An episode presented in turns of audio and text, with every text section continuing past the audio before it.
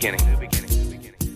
Welcome to the podcast. My name is Sean Ram alongside Joshua Black. Joshua, how are you today? I'm doing pretty good. Thanks, Sean. Thanks for uh, asking me. And yeah, I'm really excited to talk to a uh, fellow academic, someone who's been through the grind like I have. Yeah, to you, she'll be a fellow academic. To me, she'll be a friend. I've known Nicole for a little bit now.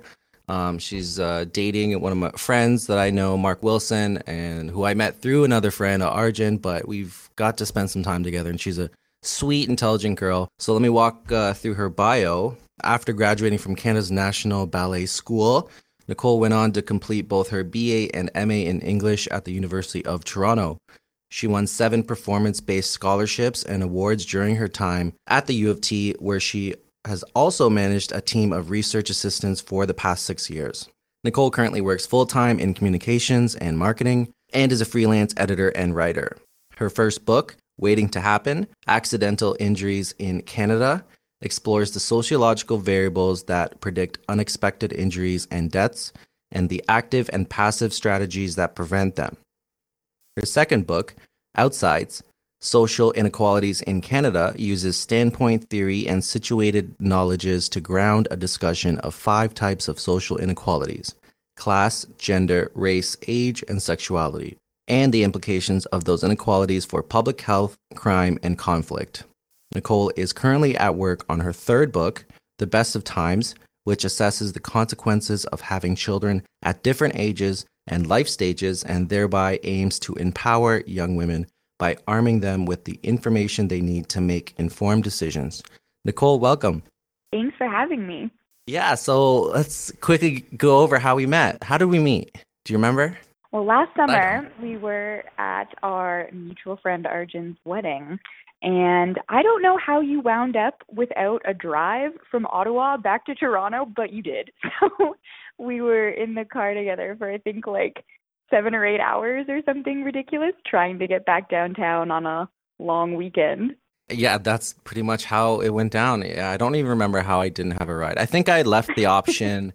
I left that to the end. I just said, okay, as long as I make it there, I'm either going to take a bus back or someone going back to Toronto will give me a lift. So, you know, very, very, uh, you know, outrageous, but it worked out because we got to spend some time together. You know, um, you're in a car with six plus hours with someone, and you know, you get to know uh, that individual a little more. But you know what? I, I you reflected really well on me. I walked away thinking, wow, this girl's pretty cool. I enjoy her presence. And, you know, that's where it pretty much reminded me when I was thinking about people to have on our podcast. And I thought, you know what, Nicole would be a great person to have on. So I'm really glad that you accepted. Oh, that's nice of you to say. Yeah, I'm really excited to chat more. How long ago was this uh, meet and greet? This was last summer. I think, was it July? Yeah, that's right. Okay. Uh, I think ended Oh, Arjun's gonna kill me. I think. I know me. um, my best, my best friends got married. Um, I'm pretty sure it was beginning of July. Okay, we're gonna edit. yep. We'll figure that out. Figure that out. All right. So you have such an interesting bio, and there's so many different things I want to ask about because you have such an interesting life journey that I don't think I've seen before. Like I don't know anyone who's actually done ballet or tried to do ballet professionally before. So can you I guess lead us through like what got you into ballet to begin with and was that supposed to be your career that you hoped for? Yeah, it absolutely was. It started off I guess not so hardcore and intense just as a normal kind of kid. Like my mom stuck me in ballet lessons when I was three or four, and I don't think I even really liked it that much when I was a kid, but eventually I got really into it.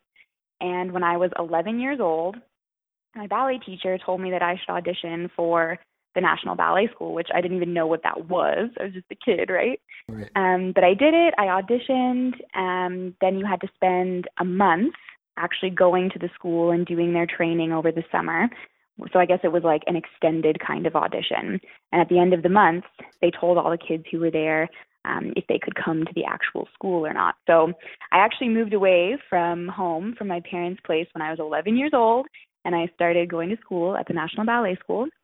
And I stayed there all the way through grade 12, as well as through an additional year of post secondary training. And so the whole aim of all of those years was to be able to be a professional ballet dancer. That's what all the kids go to that school for.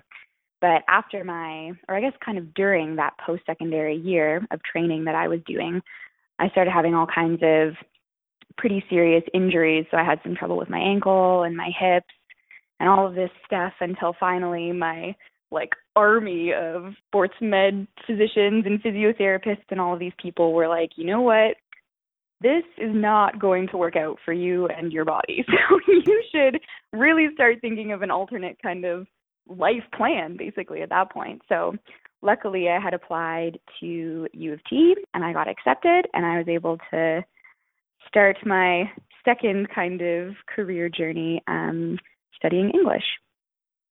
So it's gotta be hard, right? Like going from like something you love. I'm guessing you love doing it, right? For sure, yeah, absolutely. It's um, it's such a an intense program too that it really does become your entire life. Like we started school at like 8:30 in the morning, and we would go solid straight all the way through the day until seven o'clock at night, six days a week. Like it was, um, you had to be very very committed to it and really love it a lot. So it was really my entire world until I started having all of these problems, and then out of nowhere, I had to kind of come up with an alternate path, basically. Did you kind of grieve that? Because like loss is a part of grief. You know, can, can be uh, a grieving process as well of sorts. So was there kind of like a after you stopped doing that intense program with the group that you had? Did you kind of grieve that? Yeah, for sure. It absolutely felt like a loss. Um, I guess for me, it was um, maybe not easier, but different than um, the experience that a lot of other people I know who have stopped dancing had because it was somewhat gradual like like i mentioned for that last year that i was training i had gradually like accumulated all of these problems and so i was like doing a lot of um rehab work and i was kind of starting to think like well how am i supposed to have this be my full time job if i can't even do it while i'm in school so i was at least a little bit prepared but i don't think anything can really prepare you for like having your whole life plan kind of get derailed, right? Um, so definitely did grieve it for sure. And then I guess another kind of like thing that made it both more difficult and easier in a certain sense was that I had all of these like lifelong, really close friends, most of whom did go on to be professional ballet dancers and still work in the ballet world. So I still kind of get to see what that's like and then not be a part of it so it's very interesting, and it's definitely still like even now, like seven years later, something that I think about a lot. Do you still try to like do ballet when no one's around, like at the house? no. um, I did take um, classes my first year in university, but it was just so weird. Like it was a completely different uh, like style and intensity, and so I I stopped. Now I just kind of I don't know I go to the gym a lot. I do like other kinds of workout stuff, but yeah, no more ballet. That's interesting, yeah, because you said you're you're professionally. It's like it reminds me of if like an NBA basketball player tried to play pickup on the school ground, right? Like it's not the same because like the talent around you is totally different. Yeah, exactly.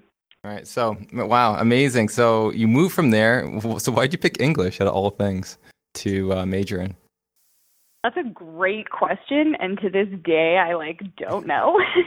I at the time kind of resented it, but later on started to appreciate the fact that U of T makes you do a lot of random classes. I I always knew that I would prefer something in the humanities, um, but in my first year, like they don't let you pick your major until you've kind of looked at all your options.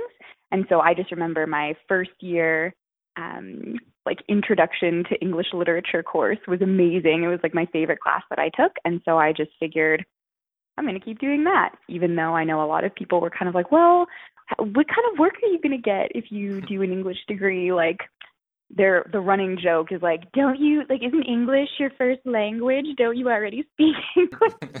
and I'm like, yeah, that's not what we do though in English class. What do you do for the listeners in an English class? So, English is super useful in my mind because it teaches you skills and strategies that you can use in basically any field. So, you learn how to actually read and correctly interpret text, and you learn how to analyze things, and you learn problem solving and basically like new perspectives on things that maybe people who just like skim through stuff wouldn't necessarily be able to see. So now, even though technically to work in marketing or communications, you should have a degree in one of those things, I found that a lot of the skills that I learned doing my degrees in English have been completely transferable and applicable to my work. That's amazing. It's amazing you found a career from that and that you've gained so many great skills that I think, you know, like we're still trying to develop that sort of aspect of our own, you know, like how to write things to captivate the audience and, you know, and uh, all that sort of stuff. So um, it's nice that you're doing that. But then you wrote books after. And this is very interesting because you'd think there'd be a shift from writing for your professor to a actual book that the public gets to read. So is was that like a difficult transition? Was it based on your thesis? Like what was it actually about? Yeah, so I was really fortunate in my first year at U of T. Thanks again to the weird like breadth requirement that they have that I ended up taking a small class seminar with a sociology professor who now 6 years later is still my co-author on all of these books that I've written. Um, so my very first year, like fresh out of my weird little thing with ballet, and I got to have this class. Um, I think it was like twice a week or something with this super senior, long time tenured sociology professor. And there's only like 20 kids in this class. So how he explained it to me was that he liked all the the things that I was saying in his seminar, and he liked the essays that I had been writing for the class. And so at the end of the semester, he asked me if I'd like to contribute to a group of students who would help him with his research. And so I started off that first summer basically doing like editing and proofreading and formatting references and stuff because I think he was like, "Oh wow, there's someone who is in English and like can proofread my things for me basically." Um but quickly after that, I started taking on more responsibilities, doing more research, um, and eventually started leading smaller groups on different projects. Um, and so basically, I had like a step by step kind of my handheld all the way up until um, at the end of my fourth year of my undergrad. He asked me if I would be a co author on the first book that we wrote together. So yes, it was super different, to answer your question, than writing essays for my courses. But because I had been doing it already for so many years, like proofreading and revising and contributing research to these books, I kind of felt like it was a little bit familiar for me. Wow, that's pretty cool. Is that common or is that kind of like something you know only a select few students get to kind of do? Like face like those opportunities like that. I mean you know obviously you worked really hard and you had all these um, all these successes that your professor was able to see that and see some potential in you but i mean seems like you you stood out quite a bit from uh, the general masses. I mean from what i can tell i think it's pretty rare i remember um, no one i took any classes with in my undergrad or ma had had any similar experience to that.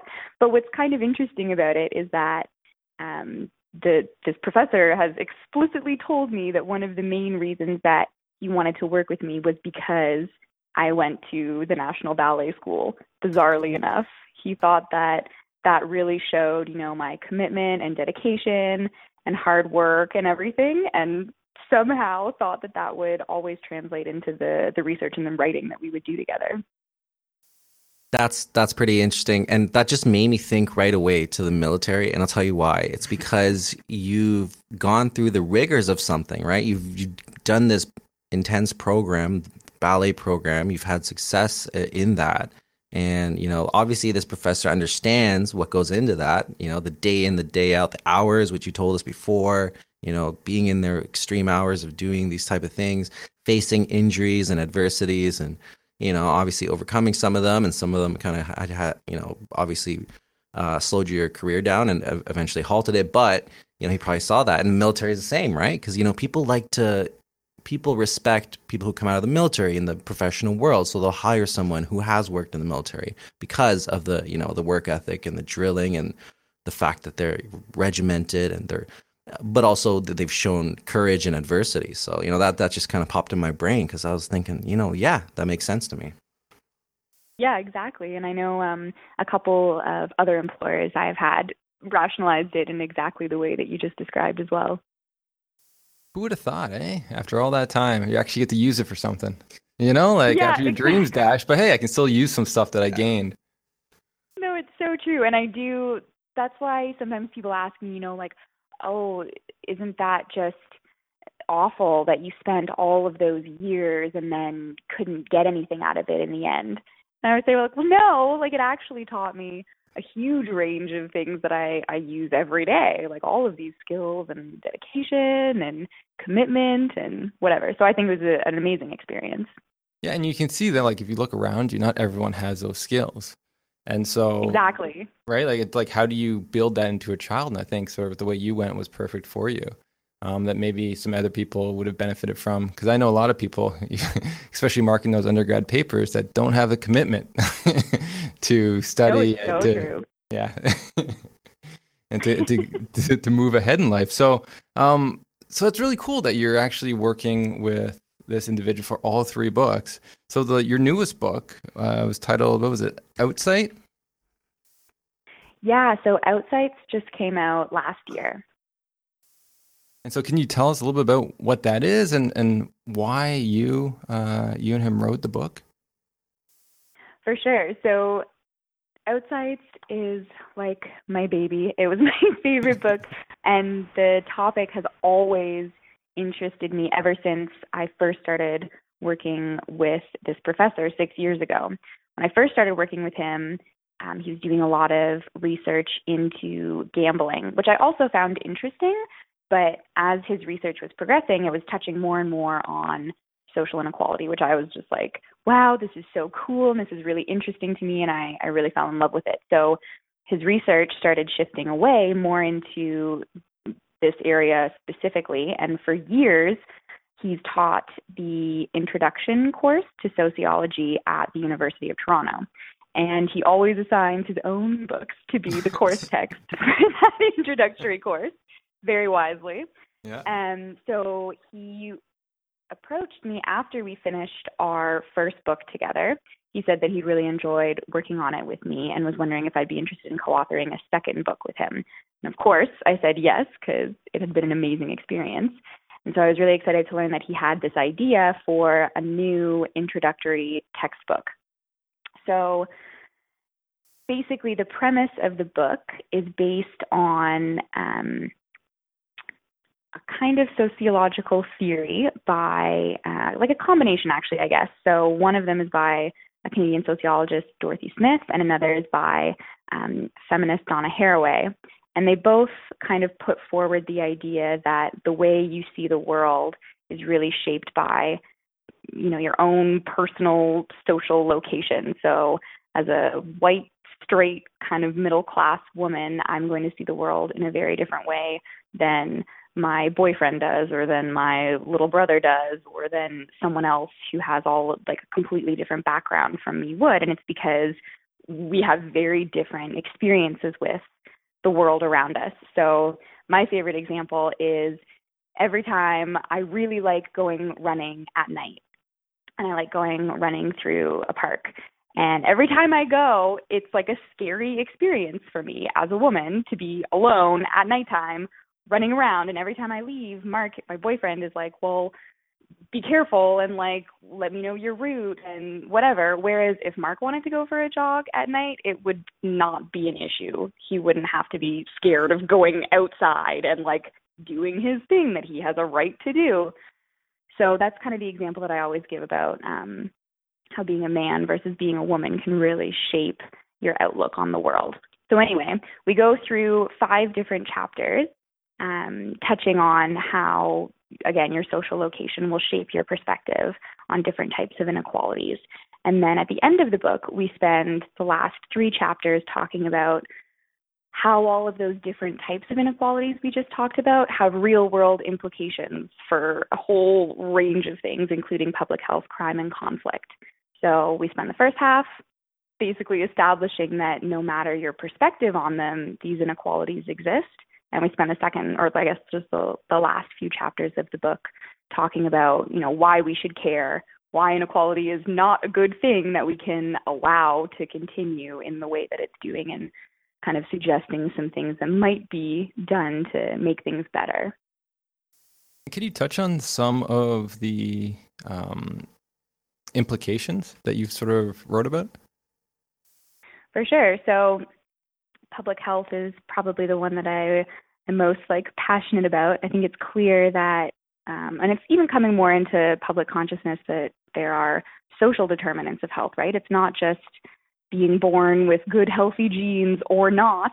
It depends on the environment you're raised in. So, someone who is born to really severely low income earning parents is going to have very different health out- health outcomes than someone who's born in to a really wealthy family.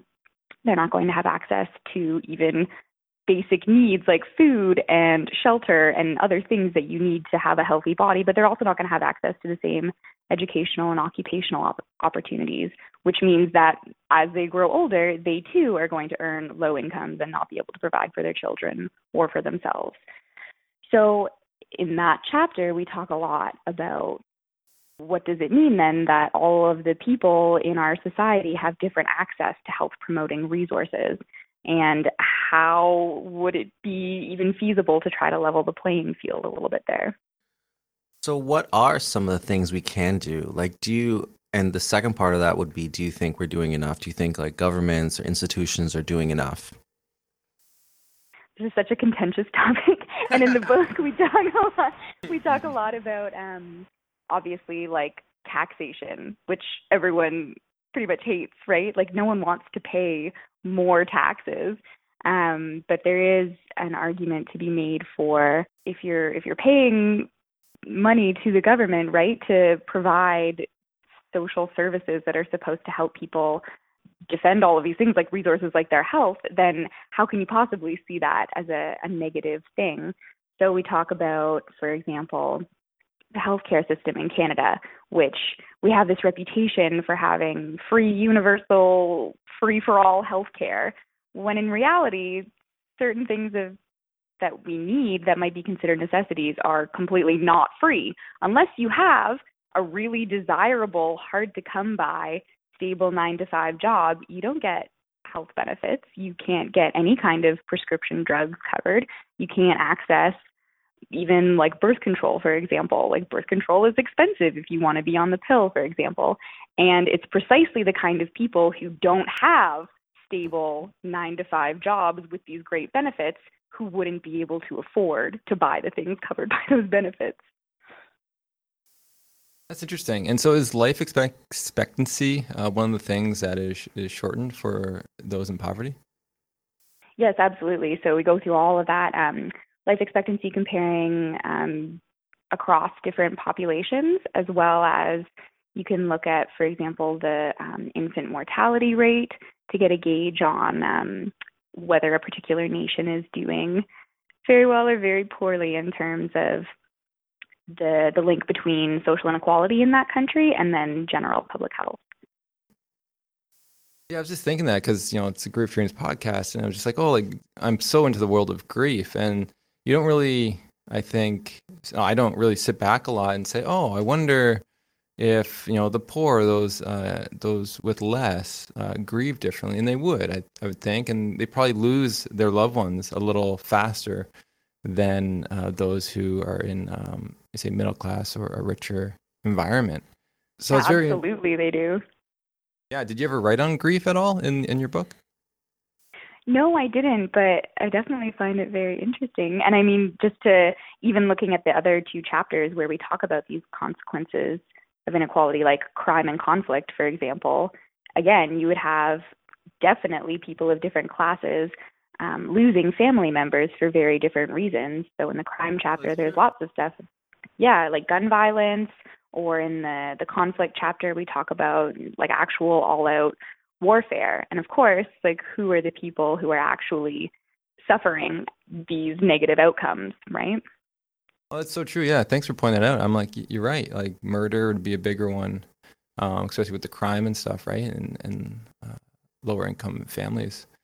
Wow, that's exactly. uh, it's surprising. Yeah, you say that it touches every aspect of our world and every aspect of our perception. And being a white male, um, middle class, you sort of like I don't, I don't see it all the time because I'm I'm in a university which is mostly you know white middle class individuals. So um, it's interesting now you point that out because you're right. Like there's so many different things that affect um, loss and how you can cope, and even the funeral itself, what you can afford that uh, I never really sort of uh, like sat there with the idea of that um, and just you know and let my mind wander to sort of like how privileged I am being uh, uh, raised here in this country um, with certain family members. So it's fascinating, it's very fascinating. And so, did you actually get to put like topics in, or was it you just followed along and, and helped with the the proofreading? No, so I'm a full on co author. My name is on the cover.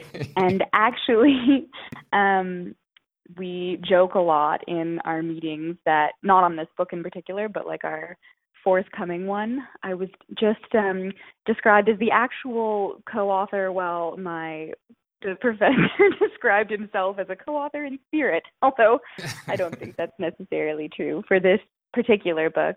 Um, we definitely like divide the the labor evenly and I think that especially in certain chapters, for example, the chapter where we talk about gender inequality, there's a lot of input from me because as the very premise of the book suggests, I'm aware of a lot more of the causes and consequences of gender inequality than my male co-author is. right. Yeah, absolutely. And do you is have have has your professor started using this text, this book in his classroom right now? Are people reading it? Yeah, so it was published in August last summer, and then in September 2016 to December 2016, it was the course text for his intro class.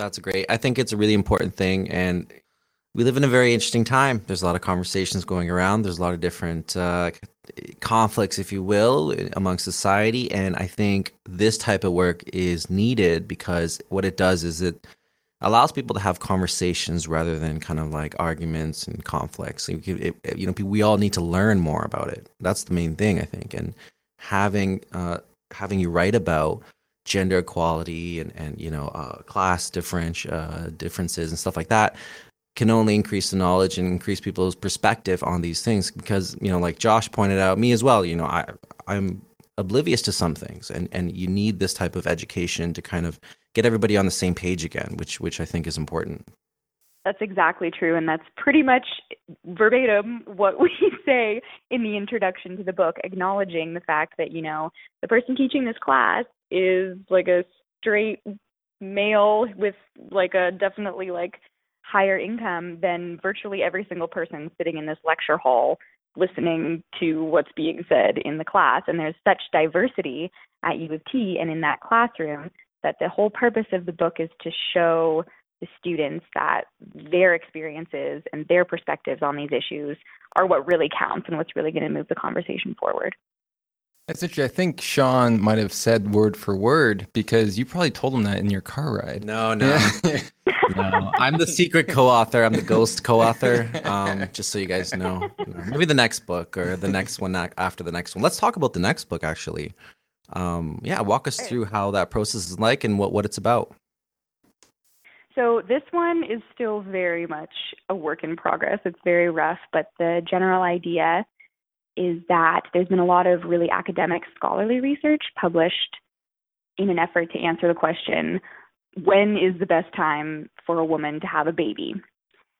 I'm still not through all of that research, but the purpose of the book is to make it make that research, that work more accessible to a general audience. So, just like my first book, this third one would be for um, you know, anyone to read. I can imagine that particularly women would probably be most interested in it, but I know that obviously um, parents, both men and women, would probably like to read it and thereafter lecture their children, which my parents always do, about when they should be having children of their own.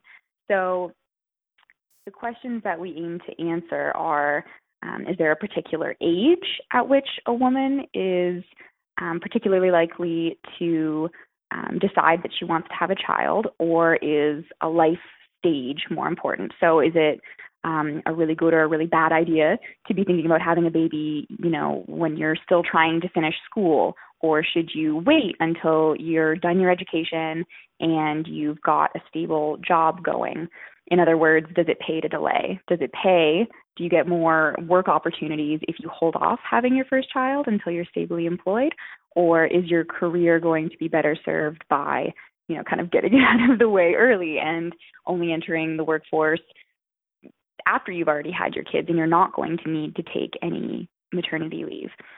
Similar questions to that um, are what we're trying to, to figure out so that we can provide women with actual concrete data that lets them make um, informed choices that are going to obviously affect their lives in really big, important ways. Yeah, it's one of the, I think, the major decisions uh, that I think a lot of women face uh, as they move forward in life. There's that time, there's that window too of, you know, when can you have a baby that's most healthy um, and that's most healthy for you to have a baby. And so, yeah, those are interesting questions. I'm glad you're looking at that and look forward to hearing what, what you find. And so this is also co-authored then? Yes, with the same professor as always. Will you ever do a book on your own? He's actually been pushing me to to do that. So I think that yes, I will in the oh. future. It's a matter of finding time, but one of my ideas was um, kind of a discussion of the ballet world and a look back on the training that I did when I was younger um, kind of examining different, I guess, um, stereotypes and misperceptions about ballet, as well as some of the real challenges that a lot of dancers do encounter. See, that is something that I wish I had more time to talk about with you. Um, just because, yeah, there's so many. I've never met anyone in ballet, so I don't know that world at all, and the challenges they face and what you go through. Like Sean sort of told like gave an analogy it's like the military but i don't know if, if it's if it's like that per se um, because it's just like it's just so so foreign to me. So yeah maybe one day maybe after the after this we can uh, even have a conversation about that because i think it's it's just a super cool thing that a lot of women are they you know they dream of they go towards and to have just that simple information what is it about and and does it foster um, i think you know a positive growth in the child or is it more of like a very strict sort of thing that limits a child's ability to uh, do certain things in life? So, yeah, I look forward to that. Um, and I wish you all the best in writing your own book. Thank you so much. Yeah, it should be interesting. So, moving on, since just uh, time is short with us right now. So, coming to, so you've written all these books. Uh, have you ever had a loss in in your journey so far? For sure. Just this year in January, my grandfather passed away. So, my father's father.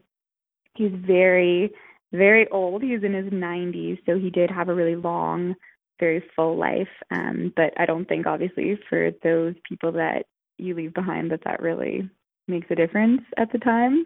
And what was your relationship like with him? Were you always sort of around him? Was he just someone you saw in like the holidays?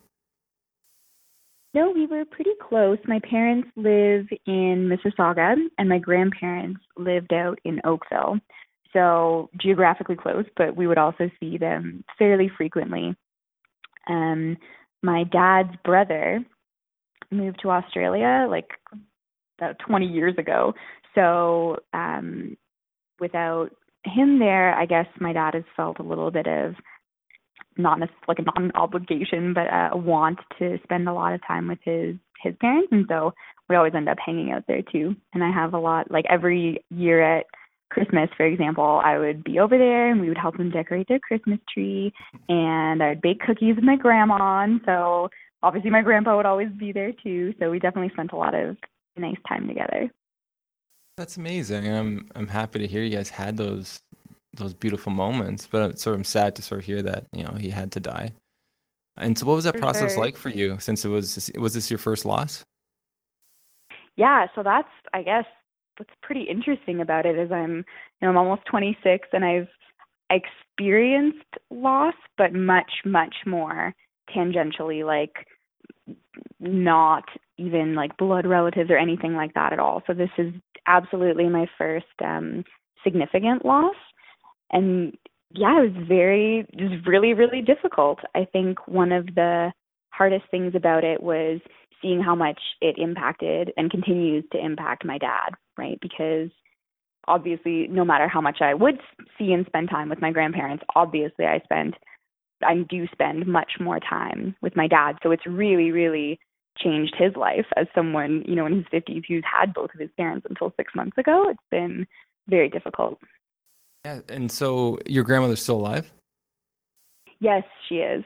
And so, yeah, I wouldn't doubt if that plays on him too, because you know he does love you know his mom, and for her to sort of be alone now with the person sort of she was married with is very difficult for I think any son to to handle or to watch.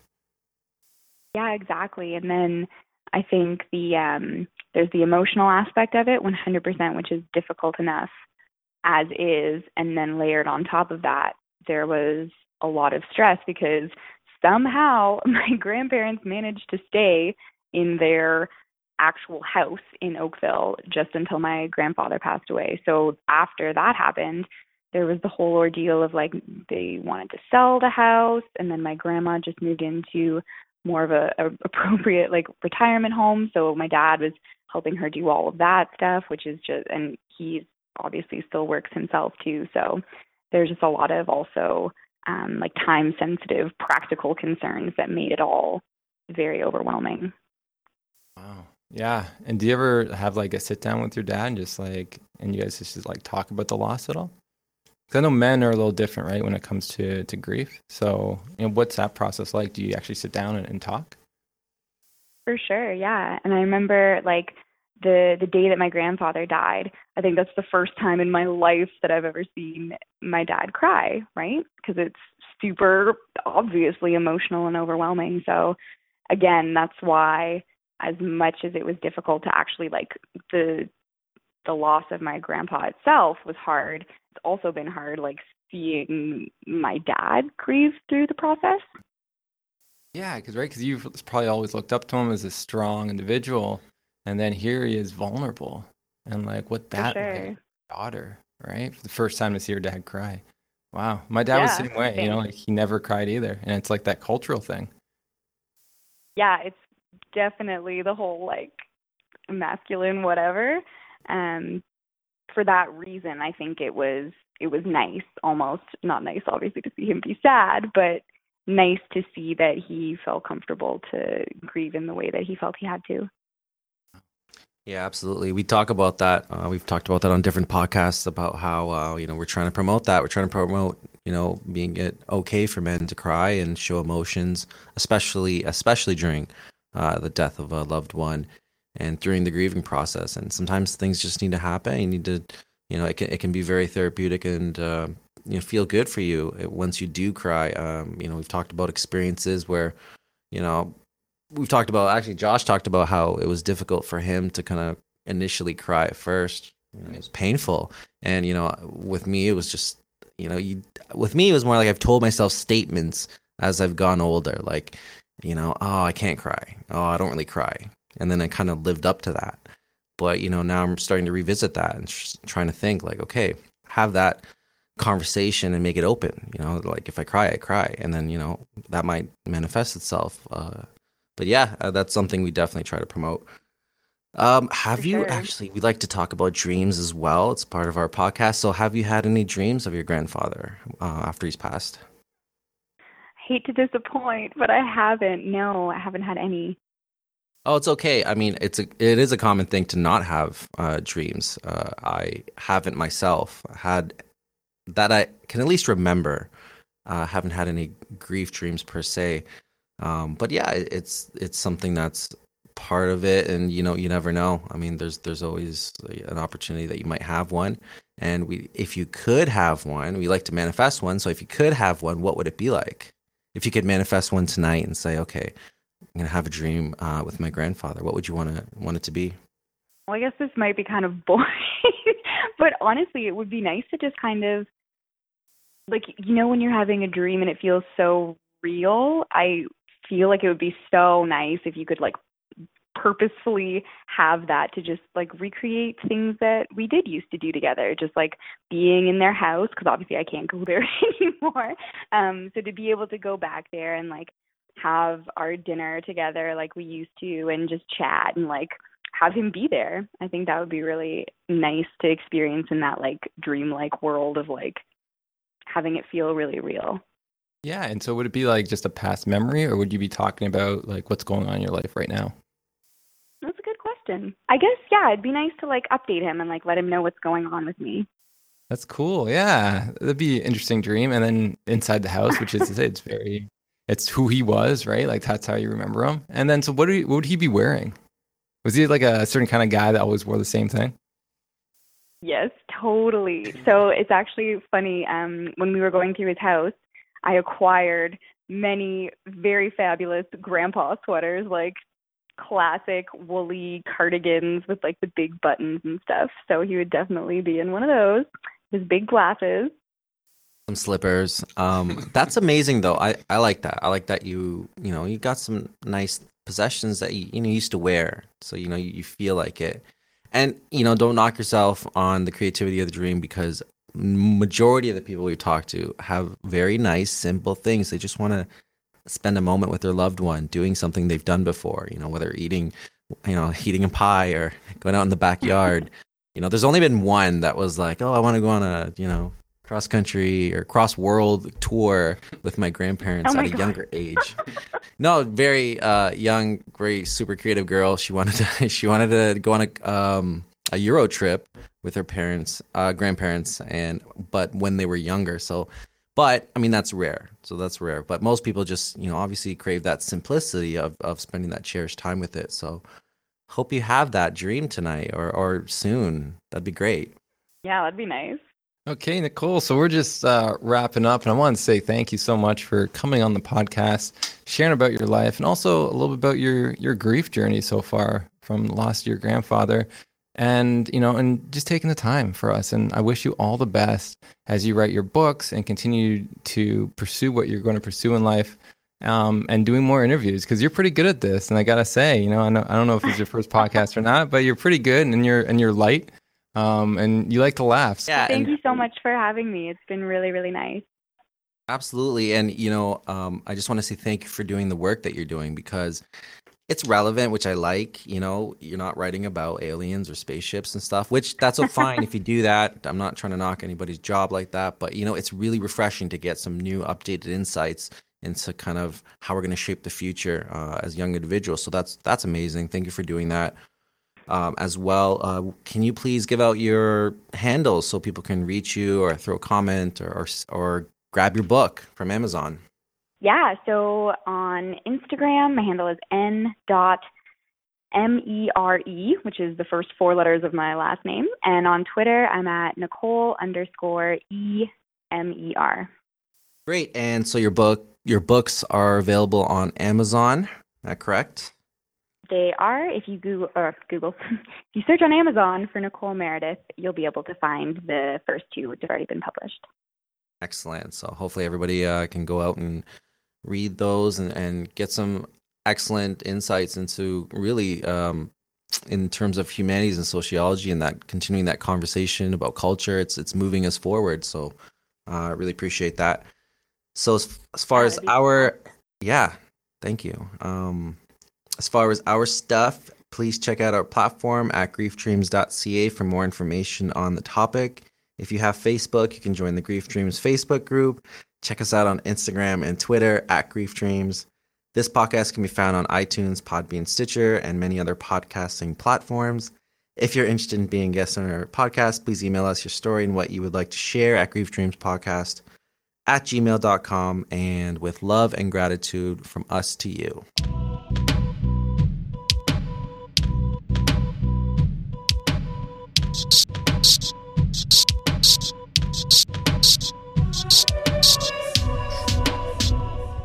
new beginning.